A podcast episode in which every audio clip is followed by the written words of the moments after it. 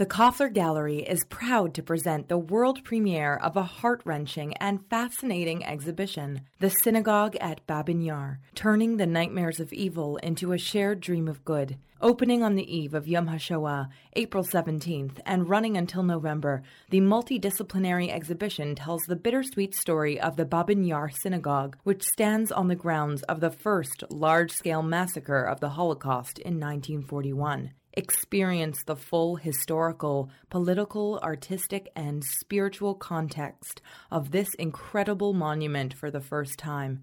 The exhibition is free of charge. To learn more, visit kofflerarts.org.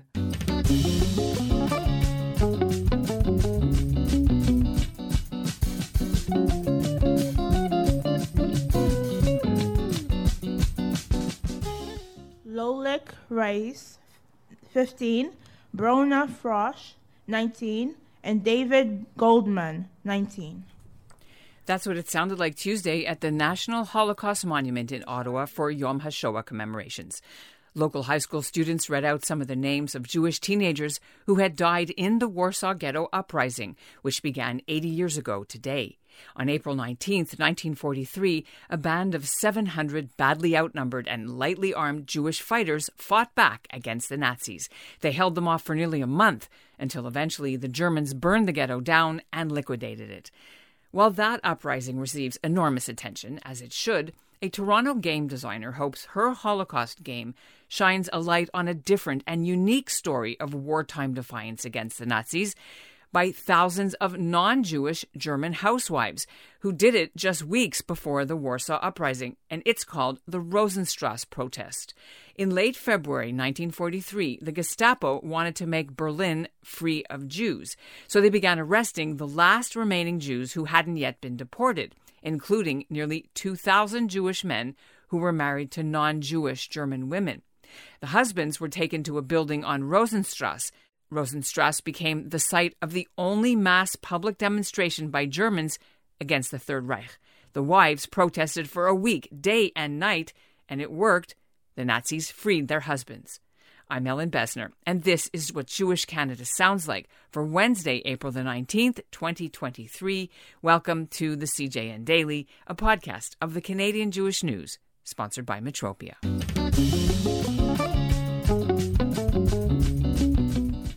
Moyra Turkington designs board games and other kinds of table games that showcase the important role which women have played in historical events. But unlike Monopoly or Settlers of Catan, Rosenstrasse doesn't have a board. Instead, it's known as a LARP, a live action role playing game, like Dungeons and Dragons, where players take on the roles of two real life characters from the Rosenstrasse story, one Jewish and one not. They have four hours to navigate through the years 1933 to 1943 in Hitler's Berlin. Making the Holocaust into a game is controversial for sure, but after testing Rosenstrasse on experts and survivors and working together with her co creator, who's a scholar at an American university, Turkington made sure this game teaches rather than entertains and turns players into witnesses and advocates. Moyra Turkington joins me now from Toronto. Thanks so much for having me. Well, it's great to meet you. Congratulations on the success of your board game. And let's talk a little bit first historically how you even came across this sort of little known episode in history of World War II and the Holocaust? So I do a lot of work in games and the unfolding the hidden histories of women. Uh, and I was doing a lot of work with games for women in World War II and uh, revealing their contributions. And so I'm a little bit obsessed. Uh, and and read anything I can find about it. And I really just stumbled across it on a random website, a, a military history website that was like a hundred facts you didn't know about World War II. And uh, one of them said something like. I've never found the site again. I've gone looking for it, but I've never found it again. And it said something like the day German housewives stood up to Hitler. And I was like, uh, what even is that? And went searching for it and could find nothing online. Uh, the only thing that I did find was um, a reference to a movie, the Rosenstrasse movie. Um, but soon thereafter, I found I found Nathan Stoltzfus's Resistance of the Heart, and uh, and and got deep into the history of it. Why did you want to go and make a board game about the Holocaust because there are lots of researchers and maybe even Jewish survivor organizations who might have had an issue with it. So what what did you think about when you decided I have to make a game about this? It's not a board game so much as it's an analog role playing game. And what that means is that uh, people aren't putting out a board and trying to win. There's no win objectives in this game. It grows more out of strangely out of a history of like Dungeons and Dragons, but those games have evolved over the 40 or 50 years they've been around. And there's quite a serious niche of those games right now. Um, and those games are are pretty frequently being used to explore uh, histories, alternative futures. Uh, they give a very up close personal view of those histories and allow players to learn history in a very different way. And we knew, uh, I, I, should also say, I, I, should have said right up front, uh, I'm a co designer of this game. Uh, Dr. Jessica Hammer at Carnegie Mellon University is my co designer.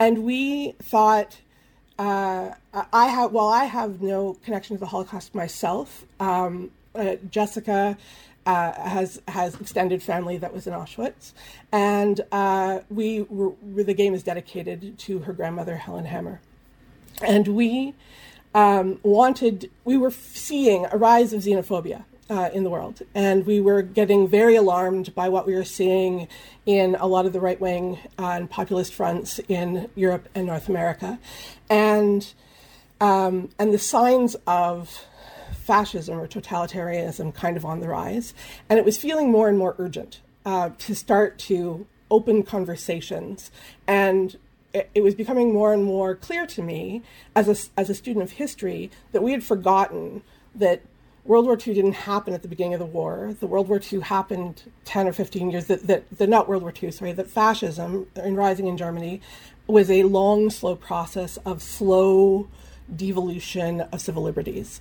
And what I realized is that 10 years before is really the story we wanted to tell. The protest, yes, but the long, slow uh, withdraw of civil liberties in German society uh, in, under the Nazis. Um, and so it was worth it. Uh, it's a conversation that needs to be had, and people need to be having it. And we have access to these kinds of games and experience in developing these kinds of serious games. And we thought we could do a good job, especially since Dr. Hammer has access to a university environment where we could do testing and make sure that uh, the games were being played safely and that they're uh, enjoyment or engagement with the stories were being told in a way that would actually lead to a deeper understanding, a deeper contextualization, and m- better empathy for what was happening, and a better understanding of how totalitarian regimes actually spring up. Okay, you mentioned a word that I, I want to d- dig deeper a little bit on, and that is enjoyment. Because you said there's yeah. no winners. No. But one of the things, one of the challenges of these games I've read is that you have to be careful about the balance, right, between having fun, yes, and Holocaust, and then maybe even too much emotional and breaking down and crying yeah. the other opposite. So how does your game handle that? Or how did you design it in order to handle that? Yeah so it's it's uh so when we talk enjoyment in games it's a it's a really it's a it's a it's a stumbling point when we talk serious games a lot of the time. And uh, it can be a real problem. There have been games that have been done in the past that where players have inappropriate fun or they go play for trauma or they go play for misery tourism uh, but we wanted to do a game where you could have enjoyment in the same way you could have enjoyment while engaging with a uh, a deeply difficult movie. Uh, like you, you enjoyed, we enjoyed the experience of watching Schindler's List because it was informative and taught us about our world, and it was moving. Uh, we controlled this game with a very mindful approach, looking at all the literature of histor- of, of games that have tried to do Holocaust education in the past, and we wanted to make sure clearly that people weren't looking for inappropriate fun and that people weren't. Uh, we have a, a concept in games development called reactance, which is I played this game and I just I walked away feeling like why didn't people just up and leave Germany? Like it, it, it would have been so easy. That can happen in the course of the games. And so that was something we were really carefully crafting to make sure that we didn't happen and that we tested against once we had it done. Okay. Lastly, what do you hope your game does in the um, universe of, as we were discussing earlier at the outset, the now the the current situation for the rise of anti Semitism, Holocaust denial. Where does your game fit in and what do you hope it does? What the game does is it's a very unique kind of experience that allows a very deep immersion into the information. And right now, we've, uh, as part of our campaign to raise the money to get it printed, we also uh, raised a lot of donation copies for Holocaust education centers uh, with some of our partners. We've given uh, a presentation at the um, U.S. Holocaust Museum. Uh, and what my my hope is is that the game will will be used for people who just want to learn the history casually, but also used as part of education programs to teach more deeply about the Holocaust, especially for people who are going to be educators themselves. Um, and my hope is that, like I've already seen, some of my hopes have already been realized. Like we've had people come to the table who did not not we're not we're not Holocaust deniers, but had no knowledge of it, no knowledge that it existed. So my goal is, in its little way, I mean, it's a very it's a very small corner of the world for analog role playing, but my hope is that it, in its own way, does its work for never again. Right? That if I wait until my people are taken, uh, everybody else will be gone, uh, and h- help people practice the act of standing up and speaking out uh, because it's so critically important and it's never been in my lifetime it has never been more important than now uh, because we're seeing we're seeing never again now right and uh, and uh, so it, it, felt like a it felt like timely work for the world and i'm hoping that it bears fruit for for people now we need to know because i know that lots of people play online video games yep. role playing uh, first person shooters or whatever they're called then online games and you chose to make it an analog game. What yes. were the risks of making a game like this for video? We actually do have an interest in making, and we've been talking about the potentiality of taking the game and making it into either a museum experience or into a video game. And so all those things are kind of in the background in the works. And if anybody on your call is interested in in reaching out, they can happily reach out to me. I, I, think it would be. I think it would make a great game. Actually, a great, uh, especially a a mobile game or uh, a game. There's a there's a game recently done called uh, "Bury Me, My Love," which is a, a game about a refugee experience uh, where you text back and forth to someone who's on the road uh, going to freedom. I think those kind of games have a beautiful emotional impact, and I and I think they reach people at a at a bigger and broader level, which I would love to be able to do in the future. And yet, when people bring out a game or a, sort of a newish way to explain the Holocaust, like the Anne Frank tweets or things that are Instagram. I forget what it was. It became so controversial. Even you know, uh, ADL and some of these groups said no, it's too soon. We can't gamify the Holocaust. So, what? Where do you fit with that? Uh, so uh, I, I know the, the it was a TikTok thing that was happening with kids. Uh, I think part of it is it wasn't informed, right? It was uh, it was a it was a, a, trend. It was a meme that happened, and uh, and there was a a TikTok event where they were reinvigorating it. So they were telling the narrative as if it was a person on TikTok. And I don't actually I don't actually think that those things have to be bad. They just have to be well done, right? I think we can't get away from games. Games are bigger than the music industry now. Games are bigger than the movie industry now. People's main narrative experiences on a regular basis are happening through games. I mean, even the Holocaust survivors who are still around are doing holograms. So you're yeah. right. It's, it's you're fishing where the fish are. Exactly.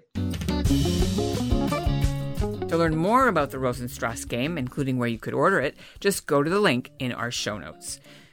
And that's what Jewish Canada sounds like for this episode of the CJN Daily, sponsored by Metropia. Integrity, community, quality, and customer care. Today's listener shout out goes to Goldie Barth in Guelph.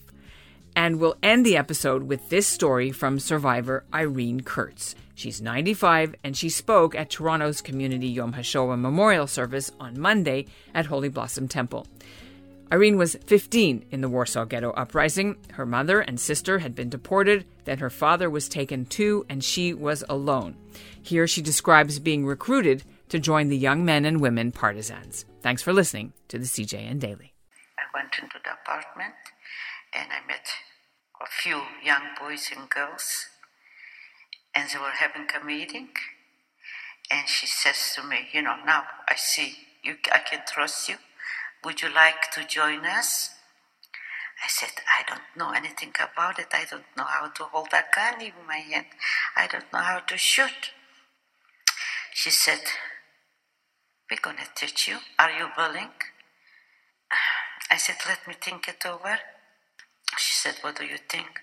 I said, Maybe yes. It was like a, you know, something to do something because we knew we're going to all die anyways.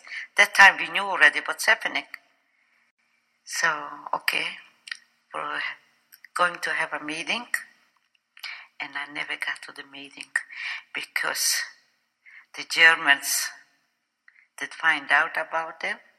So They were hiding in the basement and they wouldn't, and they do resist and they killed a couple Germans, Germans, and then they killed them all. I never saw her again, never. Was there maybe 15, 20 young people.